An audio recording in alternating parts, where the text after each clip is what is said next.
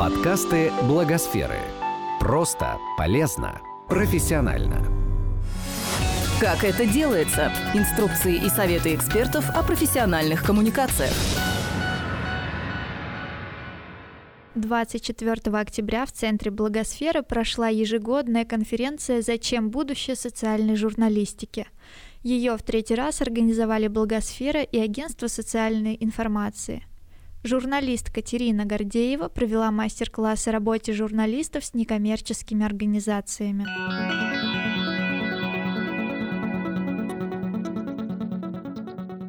Катерина Гордеева рассказала, что в центре любого материала стоит человек. Для тех, кто пропустил первую часть нашего, нашей встречи, я говорила о том, что социальной журналистики не существует. Э, мне рассказали тут, что, оказывается, на журфаке есть специальный модуль «Социальная журналистика». Я не хочу знать, что там преподают. И я не рекомендую никому называть себя социальным журналистом. Это как э, вы бы называли себя я самый прекрасный человек на свете, потому что я работаю в хорошей области. Или я самый замечательный человек, потому что я пишу о тех, кому плохо, и я им помогаю. Разумеется, у каждого из нас есть миссия, и каждый что-то хочет сделать своим текстом, своим э, фильмом или своей, своим подкастом. Но ходить с этой миссией на флаге и то, что называет э, бывший главный редактор, а ныне издатель «Новой газеты» Дмитрий Муратов, наносить добро – я, честно говоря, вам не рекомендую, ну, как минимум, это не очень красиво. А в центре а, любого повествования, опять же, это будет э, заметка о спорте, это будет э, производственный репортаж. Кстати, я очень рекомендую тем, кто не может найти себя в так называемой социальной журналистике, подумать о том, не хотите ли вы заниматься производственными репортажами. Этот жанр, который абсолютно умер и который мне бы лично очень хотелось возродить. Тут если бы у меня была возможность поехать и сделать на Уралмаш куда-нибудь. Есть такая компания еще Наносани, мне недавно рассказывали. А, Роснано сделала какие-то наносани, и там целый огромный комбинат, там династии работают, которые делают сани, которые ездят по тундре. Это отдельная отрасль. В общем, я давно не читала ни одного крутого производственного репортажа, будь то из таксопарка, будь то с э, завода с тяжелой там, промышленности. Я бы с удовольствием его прочла. Мне кажется, что это было бы очень круто. Так вот, в центре любого журналистского материала всегда стоит человек. Даже если вы пишете о заседании в Государственной Думе, даже если вы пишете о правительстве, даже если вы пишете о каких-то системных вещах, которых вроде как орудуют какие-нибудь монстры типа государства – все равно в центре любого повествования должен стоять человек. От этого человека зависит то, каким будет дело, которым он занимается. И во многом зависит то, каким будет ваш о нем рассказ. Хороший человек, плохой, приятный, неприятный, блондин, брюнет, толстый, тонкий, высокий, низкий, смешливый, грустный. А, если вы заметили, то в, во главе серьезных благотворительных организаций нашей страны стоят люди, у которых вообще-то есть еще профессия. То есть не то, чтобы эти люди проснулись, родились, проснулись и решили стать благотворителями. И вот благотворить, значит, всю свою жизнь. Как правило, это киноведы, э, учителя, артисты, работники какой-нибудь сложной сферы, типа этих, не математики, биологи, кто угодно. У этих людей, у людей, которые были в первой волне российской благотворительности, была профессия. Э, кто-то из них с ней расстался, кто-то из них пытается совмещать приятное с полезным. У кого-то не получается совмещать, и он вынужден все время мучиться. То есть это один из конфликтов, которых, который, мне кажется, ужасно интересен для освещения в той сфере, в которой, о которой мы с вами будем разговаривать. А, что еще может быть в центре повествования? Может быть явление, проект, инициатива, прорыв, нужда, несправедливость, радость, горе, достижение. О чем я вообще сейчас рассказываю? Я рассказываю о нашей жизни – в центре повествования жизнь, в жизнь во всех ее проявлениях. Вы не занимаетесь апокрифами, вы не создаете новые жития святых на Руси.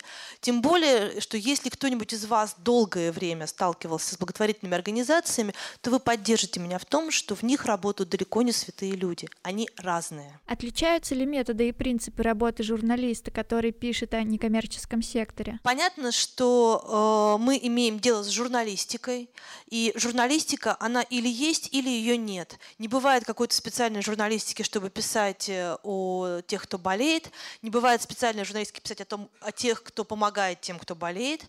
А, все методы, все способы и все принципы, и все этические принципы работы абсолютно одинаковые. Нет никаких исключений. Вы не имеете права а, подходить с разной линейкой к директору металлургического комбината и главному врачу больницы. Каждый из них делает свое дело, и как детям э, в стихотворении говорили, что все работы хороши, выбирай на вкус.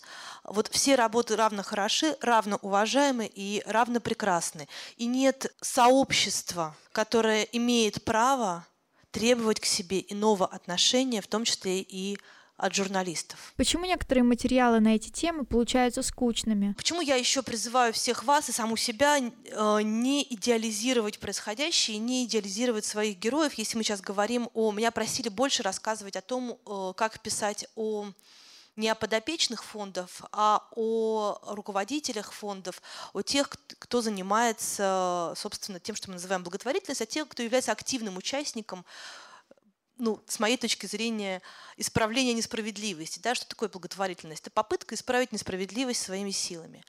А, и меня просили рассказывать о том, как писать о а, героях, собственно, этой благотворительности, о тех людях, которые работают в фондах, которые работают в организациях, которые работают в всяких разных некоммерческих объединениях. А, я спросила, а в чем проблема, почему о них, в чем, сложность о них писать. Мне сказали, вы знаете, это обычно бывает скучно. Мне кажется, что о любом человеке можно написать не скучно, разве что это очень скучный человек, тогда нужно о нем специально писать скучно, до умопомрачения, чтобы было уже весело.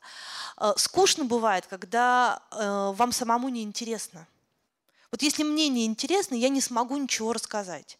Меня очень часто просят там, ну, что-то написать или что-то там сделать, такое, кстати, мне не интересно вообще, я не могу себя заставить. Неинтересно писать об идеальных людях, неинтересно писать по пресс-релизам, неинтересно писать пресс-релизы. Наверняка есть специалисты и в этой области, но журналист, начинает писать пресс-релизы, перестает быть журналистом. Это другая профессия, она тоже почетная, но тогда нужно просто переквалифицироваться и называть себя по-другому. А, собственно, то, что я вам рассказала про жития святых, кто из вас хорошо и много знает руководителей благотворительных фондов и их сотрудников? Святые ли это люди?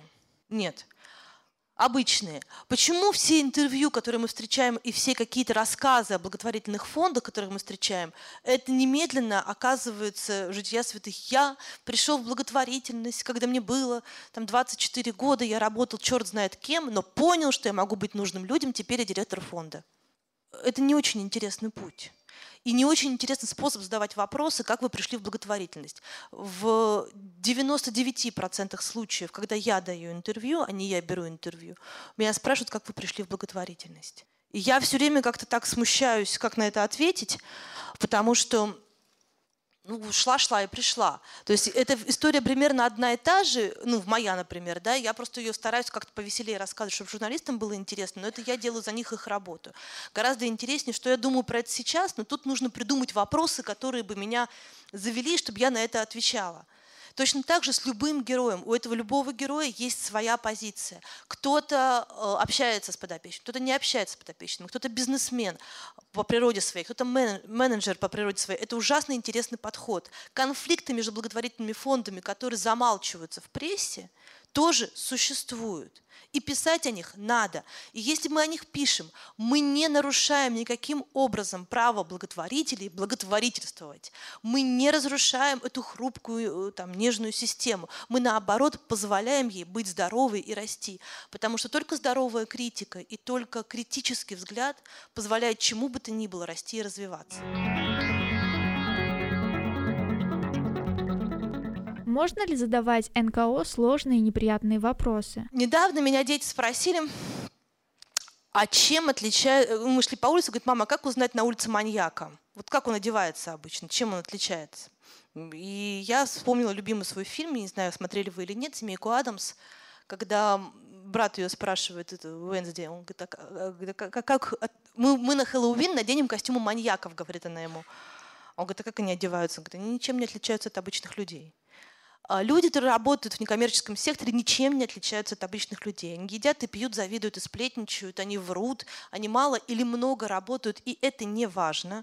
Они делают правильные вещи или неправильные вещи. Они меняют мир или не дают меняться миру. И это тоже, кстати, большая проблема, когда ты спрашиваешь часто руководителя какой-нибудь организации или сотрудника, как бы вы видели свою организацию через год, очень часто, имея в виду там, вялотекущий кризис в нашей стране, они отвечают, мы хотим сохранить статус-кво, мы хотим сохранить сборы, мы хотим сохранить жертвователей, мы хотим сохранить имидж. Они хотят сохранить статус-кво, они не развиваются. Есть очень много ответов на вопросы, почему они не хотят развиваться. Но один из этих а, ответов заключается в том, что мы от них этого не требуем. Мы, как журналисты, должны э, все время бежать с этим вот маленьким кнутом и говорить, бегите быстрее, бегите быстрее, давайте еще больше делать, еще больше делайте. Есть некоторое ощущение, что мы находимся в такой иллюзии того, что вот сейчас страшно развилась благотворительность, это страшно модно, страшно популярно, страшно круто и круто работать. И э, мы так на расслабоне теперь стали жить. На самом деле нет, нужно двигаться дальше, и журналисты – это одна из тех сил, которые могут заставить э, некоммерческие организации двигаться дальше. А, у Бэтменов бывают плохие дни, и у любых благотворительных организаций тоже есть свои скелеты в шкафу. Часто применяется принцип благотворительных организаций, как о покойниках. Либо ничего, либо хорошо. Это неправильно. И это не способствует развитию сектора. Не стесняйтесь задавать провокационные, сложные, трудные, непри, неприятные вопросы. Это приведет только к тому, что вам на них ответят. Не бойтесь, когда вам говорит э, какая-то организация, что мы дадим вам героя, а у нас теперь так, приходит журналист, говорит, дайте мне героя. Это такая новая мода. Приходит журналист в благотворительный фонд, говорит, дайте мне героя. Благотворительный фонд чешется, думает и говорит, да, мы дадим вам героя, но вы должны написать так-то и так-то. Вот в этот момент нужно иметь мужество в себе сказать, тогда сами пишите.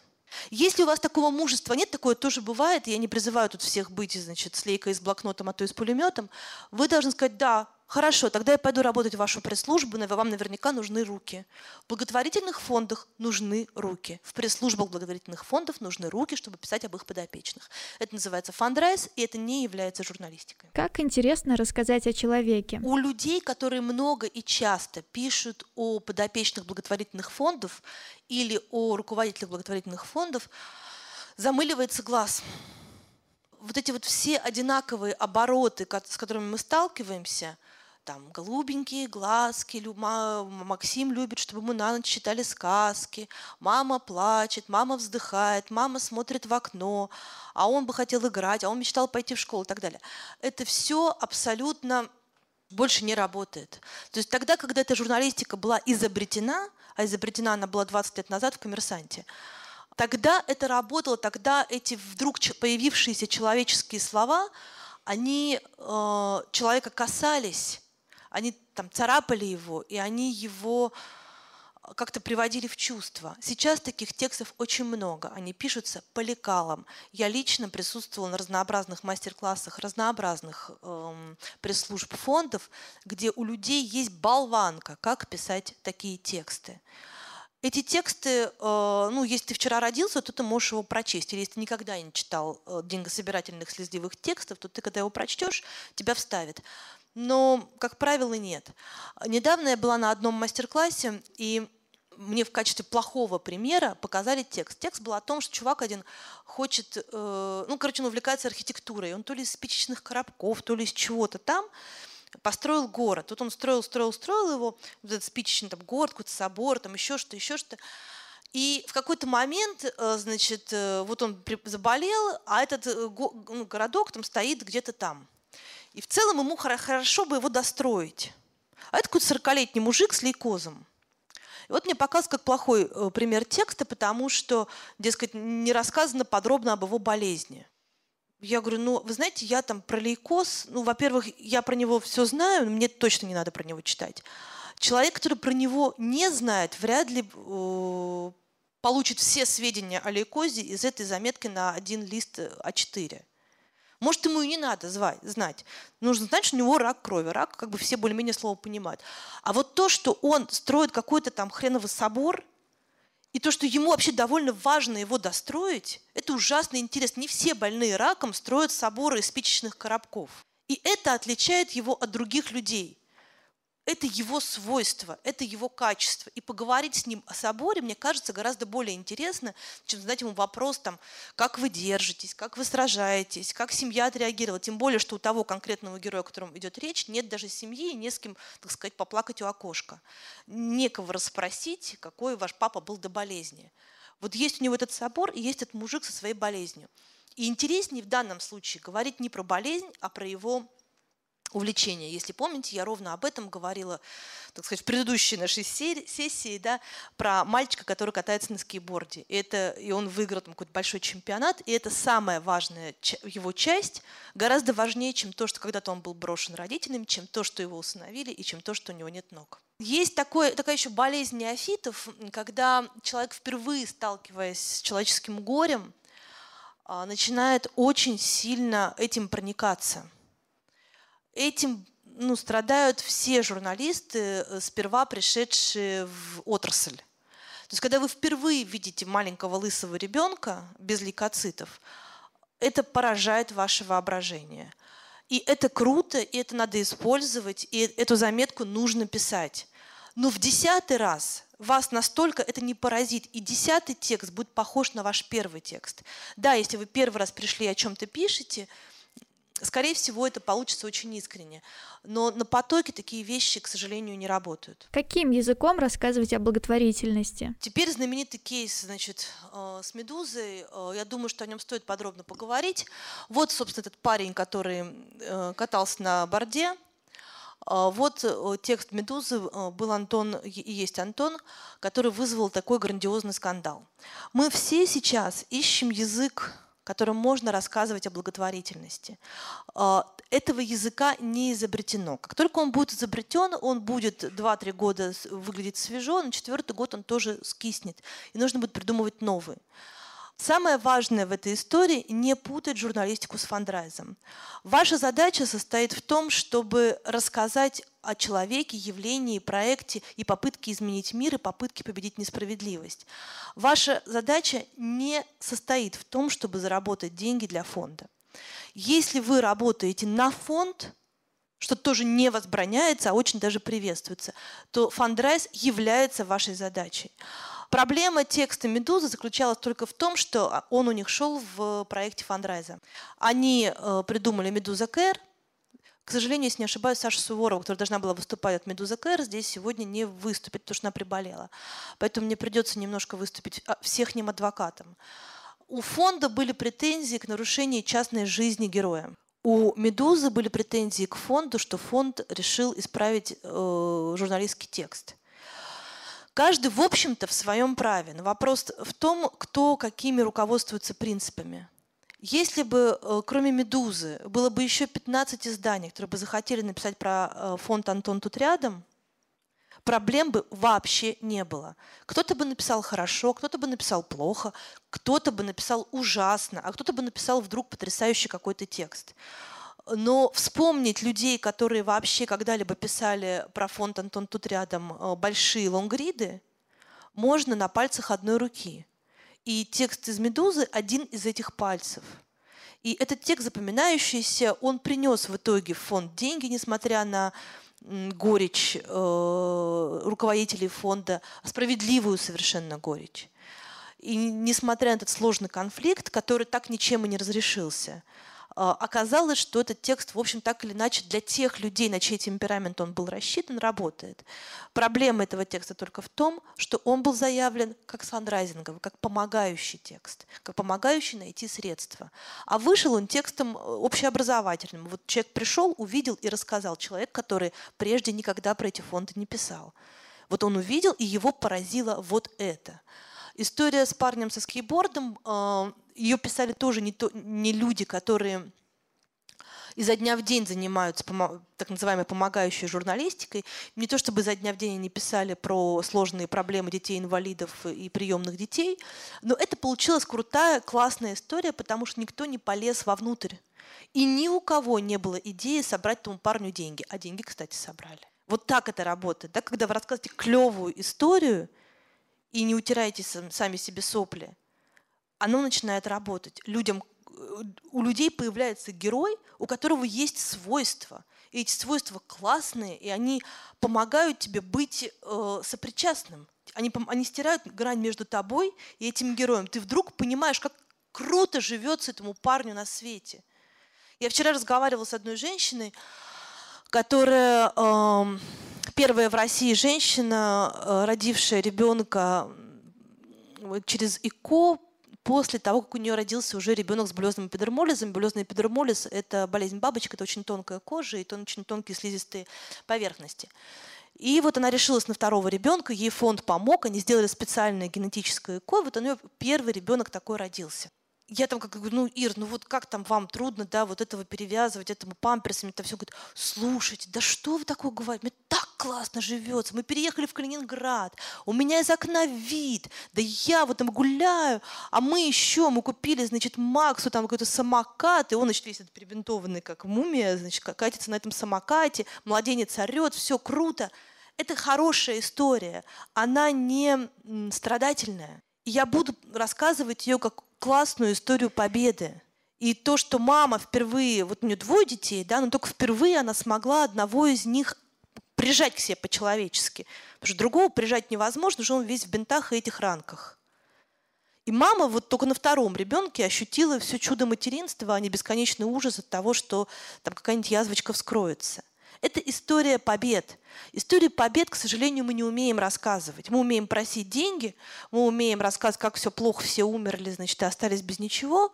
Но историю того, как у всех все классно получилось, и мы победили, мы рассказывать не умеем. Возможно, один из способов рассказывать наши истории заключается в том, чтобы научиться рассказывать об историях побед. Научиться быть одновременно и мужем, и любовником. Да?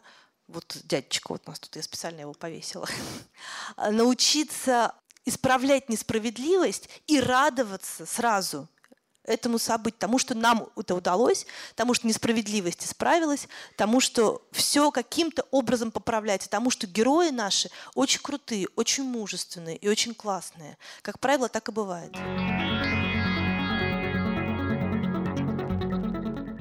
Должно быть в хорошей истории? Как подходить к такого рода заметкам? Значит, сперва вы решаете, о ком вы рассказываете. Потом очень важно решить, зачем вы это делаете. Вот если можете вы не писать, не пишите. Вот это прям железно. Э, решите, что вы хотите именно рассказать, какую историю. Вот так, чтобы вы смогли ее там на кухне своему близкому человеку рассказать в одном предложении. Если вы не можете рассказать в одном предложении, что вы хотите рассказать, это плохая история. Значит, нужно ее перепридумать. Вы решите, должны решить, почему вы должны сейчас ее рассказать. И сразу же переходить к делу, рассказывать. Не надо вот э, откладывать, перекладывать, закладывать, а может быть я еще, а может быть я нет. Э, если вы что-то не выяснили, вы всегда можете перезвонить герою и уточнить. Я категорически не рекомендую э, согласовывать материалы с героями, кроме цитат. В цитатах вы можете накосячить фамилии, имена, отчество, там, должности, диагнозы, все что угодно. Вот это хорошо бы согласовать, это хорошо бы уточнить. А, если кто-нибудь работал из вас с заграничной прессой, они обычно присылают на согласование так. Они тебе присылают твою полную цитату и пересылают контекст, в котором эта цитата будет использована. Никто никогда не согласовывает полные тексты, запятые, обороты и так далее. Это довольно важный момент, потому что это оставляет свободу творчества и, в общем, какое-то человеческое достоинство. Потому что журналист, который согласовывает сюда буквы, перестает быть журналистом, и это, в общем, не очень приятная история. Никто не обязан читать миленькие истории. Это то, о чем я все время говорю и не устаю повторять, и то, к чему я призываю вас – Понимаете, истории, которые вот э, солнышко встало, птички запели, мамочка спела, все хорошо, а, они миленькие, но они они человека не меняют, они вас не меняют, они не меняют ничего. Даже классная история, хорошо закончившаяся, да, она должна иметь завязку, экспозицию, драматическую развязку и финал. То есть, чтобы человек, читая, смотря или слушая, испытывал некоторую гамму чувств и менялся от начала к концу. Когда я э, там, делаю журналистские мастер-классы, я рисую всегда рыбу. Вот представьте себе рыбу, которая заглатывает крючок. Это ваш читатель, зритель или слушатель. Она заглатывает крючок, и от момента э, головы рыбы к моменту хвоста рыбы крючок проходит весь этот путь, а рыба должна измениться. И в хвосте должно произойти нечто, что вначале вообще не предполагалось. Вот так выглядит э, правильно сконструированный, драматически э, сделанный журналистский текст. Э, миленькая история так не выглядит. Она э, плоская, она чем начинается, тем и кончается. И, к сожалению, добиться здесь внимания почти невозможно. Размер не имеет значения – сейчас даже наоборот, люди склонны смотреть, слушать и читать длинные вещи. У всех много времени в пробках в метро, в в кафе, в дома. Женщины по-прежнему гладят под телевизор, только теперь вместо телевизора у них YouTube. А, люди по-прежнему ездят в метро в наушниках, только теперь вместо радиостанции у них подкасты. Иногда люди слушают YouTube. И это тоже э, причина, по которой длинные видео сейчас в моде.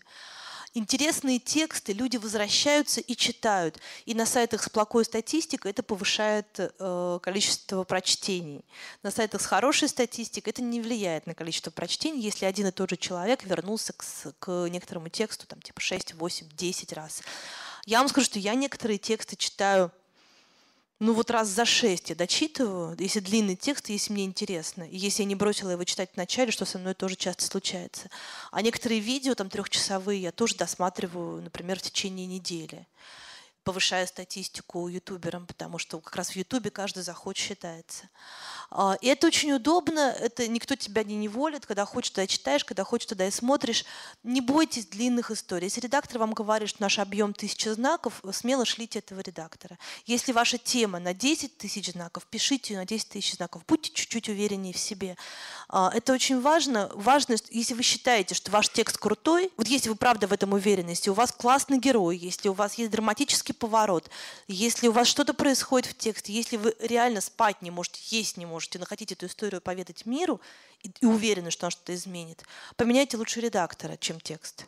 И это принесет гораздо больше удовлетворения и вам, и миру, потому что такой текст, возможно, что-то действительно изменит.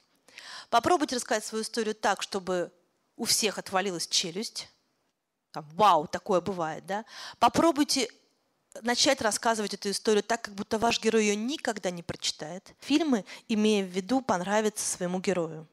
Это очень неправильный способ. И попробуйте рассказать свою историю так, как будто это последний ваш шанс в жизни эту историю рассказать. Другого не будет.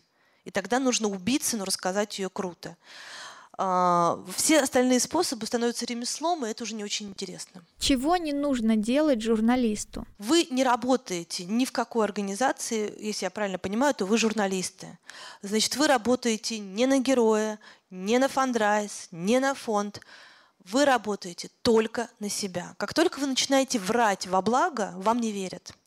А, у меня была одна история, когда это был далекий 2005 год, и после э, бомбического репортажа Аркадия Мамонтова о том, что трансплантологи значит, в 20-й больнице вырезали и практически съели почки значит, у пациентов, а, случился огромный скандал, и вся трупная трансплантация в России встала – и огромные очереди из детей и взрослых были в огромном количестве больниц, и органы не пересаживались. Что такое, когда встает трансплантация? Это значит, что люди с хронической почечной недостаточностью, люди с диабетом, люди с муковисцидозом, люди с, с очень сложными болезнями, единственный выход из которых это, это пересадка донорских органов, они без надежды на что бы то ни было просто годами сидели в больницах. И я решила сделать об этом репортаж. И когда я пришла к двум самым лучшим трансплантологам нашей страны, теперь самым крутым врагам, а, Михаилу Михайловичу Кабаку и Сергею Владимировичу Готье, они тогда оба еще, не посрамшись в усмерть, работали в РНЦХ. А, и они работали в одном отделении, называлось отделение пересадки печени и почки. Я сказала, что я хочу сделать сюжет, а они, как бы уже привыкшие к Мамонтову, меня выставили за дверь.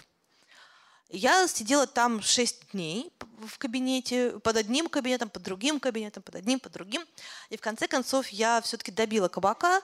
Я вошла к нему в кабинет, сказала, что я, дайте мне снять, я все сниму, пожалуйста, поверьте мне. Я понимаю, вот что происходит. Он долго со мной беседовал, потом сказал, хорошо, снимай, я тебе доверяю. И дальше я стала снимать, мы снимали пациентов, мы снимали э, ожидание это мучительное. Мы снимали врачей, и дальше нам повезло, появился донор, сердце которого поехало э, тогда еще живому Шумакову. Печень э, досталась мальчику Толе Белоноженко, как сейчас помню, из Хабаровска. А почка и поджелудочная досталась девушке по имени Женя из Санкт-Петербурга. Я лично ее встречала в аэропорту, я с ней приезжала в больницу. Э, в общем, фактически я ее укладывала на кушетку в операционную когда она уезжала, они еще вдвоем так разъезжались, вот Женя и, и Толя. Так в, в две операционные поехали. И Толе пересадили печень, это все было шикарно, прям прекрасно. А эта Женя, она очень долго ждала свои органы, и она умерла на второй день после операции. И я столкнулась со сложнейшей этической проблемой – Потому что, с одной стороны, ну, я тогда работала на телеке, это как бы было НТВ, и смерть в прямом эфире, это прям круто-круто. Вот. Э, с другой стороны, э, я обещала сделать репортаж, который бы изменил отношение к трансплантации в нашей стране. С третьей стороны, я смотрела в глаза ее маме, я смотрела в глаза ей, и она мне была уже не чужим человеком. И вот это все случилось. И я, значит, страшно мучилась, Потом я ночью позвонила э, своему товарищу Валерию Валерьевичу Панюшкину. Я говорю, слушай, а что мне делать? Он говорит, ну у тебя что произошло? Я говорю, ну вот так и так. Он говорит, ну так расскажи. Я говорю, не, ну подожди, ну они, они же, вот я же за трансплантацию, вот, а тут как бы пациент умер. Он говорит, ты понимаешь, сколько у тебя в фильме историй? Я говорю, ну девять. Он говорит, у тебя восемь историй кончаются хорошо. Да, да. А девятая кончилась плохо. Так устроена жизнь. В жизни люди умирают. Если трансплантация встала в нашей стране, и женщина это так долго ее ждала, то она умерла ровно поэтому. А еще потому, что у врачей не была набита рука, и они не делали трансплантации каждый день. Я позвонила тогда Михаилу Михайловичу Кабаку, говорю, слушайте, вот так и так. Он говорит, слушай, делай, что хочешь, я тебе доверил один раз, я уже сейчас не буду с тобой э, э рубиться, вот как ты считаешь, так и сделай. Я позвонила Сергею Владимировичу Готье, он сказал, вы что, вы с ума сошли, вы не имеете права об этом рассказывать, это нас всех подставит, это подведет им и так далее. Я позвонила маме Жени и спросила, могу ли я об этом рассказать. Она сказала, да, если вы считаете нужным, вы можете. А, Кабак дал интервью, это было сложнейшее интервью, в котором врач э, плакал, потому что он не смог спасти пациентку. И этот фильм вышел. И мы рассказали в фильме все, как было. После этого фильма, тогда был министр здравоохранения Москвы Сельцовский, значит, вызывал меня в кабинет и страшным голосом орал. А через месяц в Госдуме был принят в первом чтении закон о трансплантации. Эта история, ну не то, чтобы прямо она изменила мир, да, но она восстановила технический баланс, и дальше, значит, история с трансплантацией в нашей стране, она по-прежнему очень неровная и сложная, но она как-то стала развиваться. И вот, ну, как бы уже прошло тысячи лет, и я думаю о том, что если бы тогда я наврала, ничего бы этого не было. Если бы тогда я просто умолчала ее историю, никто бы мне не поверил. Никто не поверил, что так все классно и безоблачно, и вот так все прошло как по маслу. А, вы не имеете права продюсировать жизнь, вы не имеете права перекраивать жизнь под себя, под то, как вам было бы удобно, под какую-то точку зрения. А, это очень сложно, иногда это прям мучительно сложно, но это надо делать, и это надо делать от начала и до конца любого текста, любого фильма, любого подкаста. Потому что где, если вы в одном месте текста врете, это видно, дальше вам не верит весь текст – и если раньше, там, ну, в, во времена там, лютой цензуры а, фига в кармане являлась каким-то достоинством рассказывающего, то во времена интернета фига в кармане – это фига в кармане. Ты как мудак с фигой, да, ну и что? Нужно говорить, только честность и только искренность сможет э, победить недоверие. И в этом смысле нужно постараться быть максимально честными максимально искренними. А, понимаете, это очень сложная область. Да? Понятно, что мы все выступаем как хирурги а, с главной миссией не навредить, но если уж ты берешь героя, нужно рассказывать. Или тогда не нужно брать героя, а герою не нужно соглашаться. Это обоюдная ответственность. Бывают сложные темы, бывают скучные темы, бывают неинтересные вам личные темы, бывают темы, на которые еще никто не говорил тема, о которой я говорила, опять же, в первой части, о душевных болезнях и о том, что с этим связано, и языка для рассказа о ментальных расстройствах, о душевных болезнях до сих пор не существует. Были попытки в СМИ, которые быстро скончались по другим причинам, были попытки в большом городе рассказывать про людей, живущих с Аспергером. Были попытки в The Village, который еще, слава богу, жив, рассказывать про людей с разнообразными психическими проблемами, психиатрическими проблемами. Пока это еще не приобрело массовый характер, и пока это еще не выглядит мега профессионально.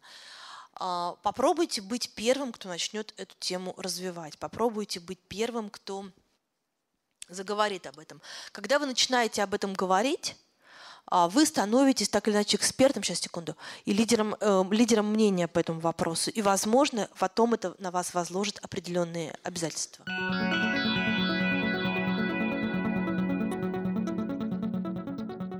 Нужна ли самоцензура в работе журналиста? Самоцензура – это самое страшное, что может быть. Самоцензура хуже, чем цензура. Потому что у цензуры есть конкретное, э, какое-то конкретное лицо, какой-то конкретный человек, который думает, что вот это нельзя публиковать. А самоцензура – это когда ты все время сидишь и думаешь, не, не напишу, нет, вот я это знаю, но я это не напишу, нет, ну я это знаю, но я это не напишу. Я могу привести пример э, самоцензуры, которые там в какой-то, какой-то момент я сама к себе, по отношению к себе произвела. Я писала про женщину, э, ВИЧ плюс, э, точнее не женщина ВИЧ плюс была, а у женщины был ВИЧ плюс ребенок. И ребенок был 6 э, или 7-летняя девочка приемная, у которой в этот момент, вот в момент, когда мы познакомились, умерла ее мама. А мама была не просто ВИЧ плюс, а мама была еще ВИЧ-диссиденткой. И вот она умерла, и как раз на моменте, когда там, я писала эту заметку, э, приемная мама поехала ту маму хоронить, там, девочке она все рассказала. Я не помню сейчас точно, была девочка с ней на похоронах или нет, по-моему, нет. Может, даже и была, но это не важно. И, в общем, короче говоря, в момент вот этого вот сложного душевного кризиса, а, эта приемная мама, очень много рассказывая мне при этом про эту девочку, вдруг взяла и стала мне присылать ее фотографии в больших количествах. Ну, знаете, как мы все мамы хвастаемся своими детьми. И она мне прислала довольно много фотографий этой девочки, а рассказано было уже там куча всего, там как в школу она пошла, как там значит, участковый педиатр знает, что она ВИЧ+, а там типа там, ухо-горлонос не знает, что она ВИЧ+. В короче, там были нюансы, связанные с тем, что э, девочка с открытым была статусом, но с плакатом о том, что она ВИЧ+, они не ходили. И одноклассники, например, не знали. И у меня в руках были фотографии этой девочки, которые, разумеется, украсили бы текст. Но я проявила акт самоцензуры, и я фотографии не публиковала, потому что они очевидно бы навредили девочке. Да? Они очевидно бы изменили ее судьбу в худшую сторону, не привнеся в этот текст ничего, кроме э, ну, портрета девочки да, который глобально ничего не меняет. Там текст был в итоге хорошо проиллюстрирован по-другому. Но вот это, да, ну как бы это этические моменты, это этика э, соотношение вреда э, герою и пользы для материала. В остальном я не вижу поводов э, проявлять акты самоцензуры. Борис Мантелеев, White News. Я вот так слушал, все очень интересно, все хорошо, но навеяло старое просто, да, у меня по поводу благотворительности и социализации, да, и социального. Может быть, все как бы умозрительно это понимают, но не до конца, на мой взгляд, что у нас э, общество, в первую очередь государство и даже общество к этой самой, к этому самому состраданию благотворительности не готовы. А кто вам это сказал? Не готовы, не готовы. Сейчас, можно я это говорю? Смотрите, ну ведь как? Ну понятное дело, что здесь э, много пишущих, снимающих журналистов. у них есть читатели. Читатели с интересом читают, слушают. То есть как бы потенциально э, этот вот э, запал есть.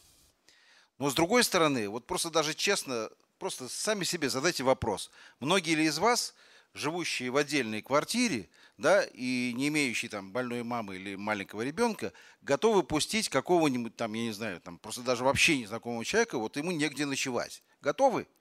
Простите меня за это Какое это отношение вопрос. имеет благотворительности, простите, пожалуйста? Благотворительность – это э, способность, в том числе, на мой взгляд, э, умение сострадать. Ну, Минуточку, так... подождите, я не готова впустить к себе в дом, у меня четверо детей, никого. Я оговорку сделал специально, что если нет детей. Я сейчас не об этом.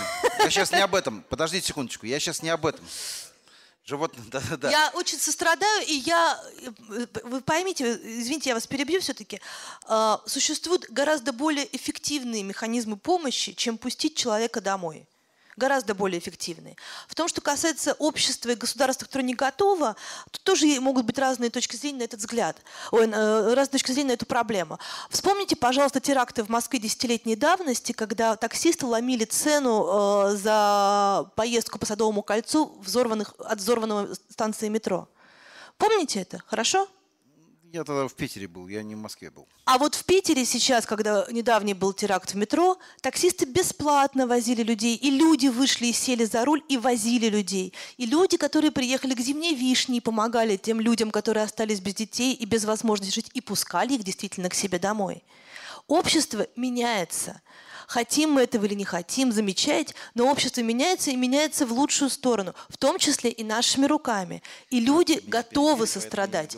Э, раз... За государство, к сожалению, не готова ответить, но до тех пор, пока мы будем воспринимать государство как какого-то отдельного дракона, который приходит и жрет по одному младенцу в день, ничего не получится. Как только мы это государство начнем, и мы, собственно, это делаем, э, бесконечно пинать, у него не останется никакого выхода. До теракта в Нордосте все пострадавшие во всех терактах получали жалкие 10 тысяч рублей. После того, как родственники погибших в теракте в Нордосте пошли в Страсбургский суд, э, пошли по судам, пошли по миру и пошли качать то, что называется права, да, их все ненавидели. Да, про них были ужасные публикации. Но с тех пор пострадавшие в разных терактах получают миллион. Эти деньги никого не вернут, но это способ сострадания, который может себе позволить государство. Нужно ли согласовывать тексты и в каких случаях? Ханна Корчемная, кризисный центр для женщин Санкт-Петербург. Вопрос у меня такой про этику журналистскую и вопрос согласования текста. Я а, против. Да, я поэтому и хотела уточнить. Да? Скажите, пожалуйста, есть ли, на ваш взгляд, какие-то исключения, например, э, те же теракты, да, пострадавшие при терактах, или пострадавшие от каких-то очень серьезных форм насилия? Вот расскажите, пожалуйста, если нет исключений, то почему? А, нет, исключений нет. Э, Э, значит, что, ну, я не понимаю, там не очень понимаю вопроса по поводу пострадавших в терактах. Там люди э, дают свое согласие на интервью. Я открываю, предположим, этические принципы подготовки э, материалов о детях, жертвах катастроф, рекомендации ООН. Да? Угу. И прямо сказано, что и родители тоже пострадавших детей да, могут не всегда осознавать, на что они дают согласие. Абсолютно. Да, вот Тут я согласна, то да. Есть, э, исключение вот про это, да, то есть как мы говорим с теми людьми, которые не в том состоянии, чтобы дать информированное согласие, предположим. Это очень сложный вопрос, я не знаю, как вам на него ответить, потому что я была в разных ситуациях и э, с людьми, которые только что пережили э, теракт, катастрофу, потерю близкого, и это всегда, я всегда там журналистов учу в этот момент э, фильтровать базар, что называется, да, потому что в этот момент ты становишься не только журналистом, но еще адвокатом своего героя, да, ты должен его защитить максимально.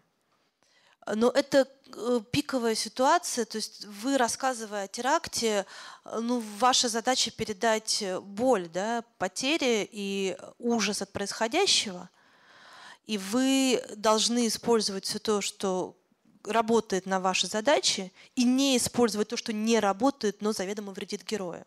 В таких ситуациях тем более нельзя снимать э, там, скрытые камеры из-под тяжка там, и так далее. Я не знаю, помните вы или нет, первый скандал был связан с Life.ru, который сейчас стал мэшем. Когда случился теракт, эм, не теракт, а там как бы до сих пор неизвестно, что с Невским экспрессом, одна из погибших была беременной женщиной. И на похороны к этой беременной женщине Life News а, установили камеру с прямым эфиром а, вот прям в изголовье гроба. И вот эта трансляция, она ее посмотрела огромное количество людей.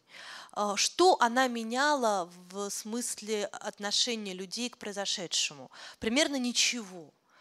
Чего добивались э, люди? Ну, смотрение, да. Но я не думаю, что короткий репортаж с этих похорон бы принес им меньше смотрения.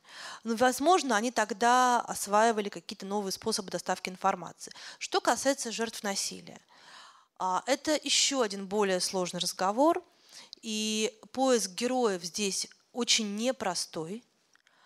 А, и женщины э, ну, то, что там происходит, насколько я понимаю, при общении с журналистами, начинается ретравматизация, да, когда героиня переживает э, опыт насилия еще раз.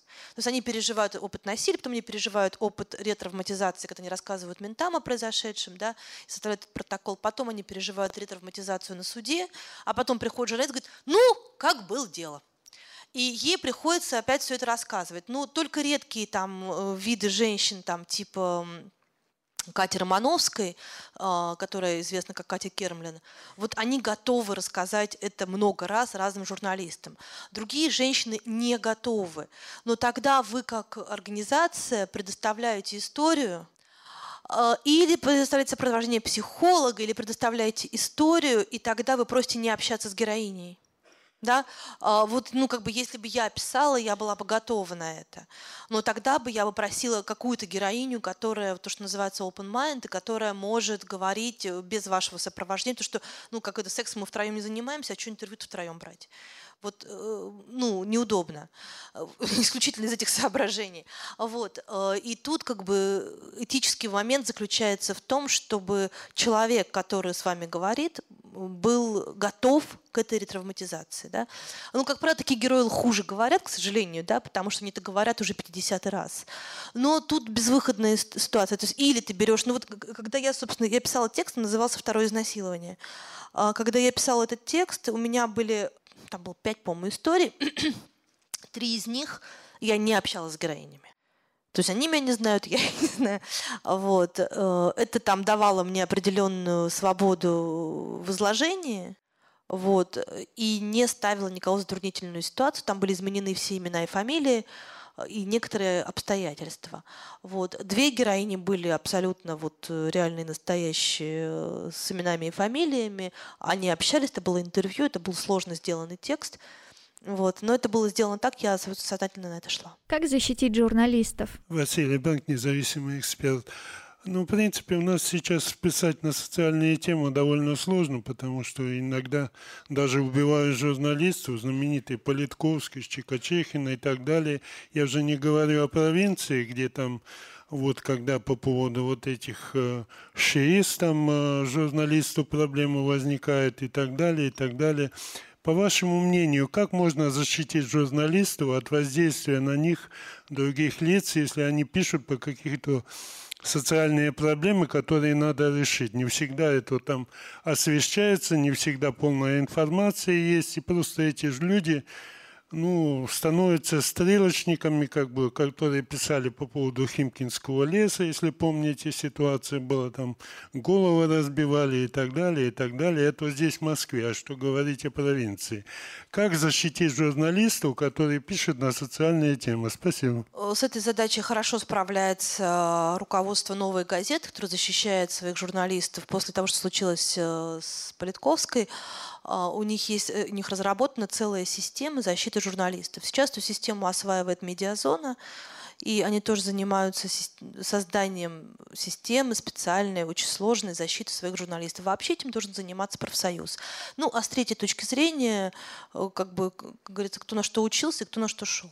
Если ты работаешь журналистом, то ты должен понимать, что рано или поздно ты столкнешься с э, такой правдой, которую ты будешь вынужден рассказать, а она кому-то не понравится. И она может не понравиться прям серьезно, а может понравиться очень сильно. Вот э, кто-то едет на войну, кто-то едет в Центральную Африку. Э, ну, такова жизнь.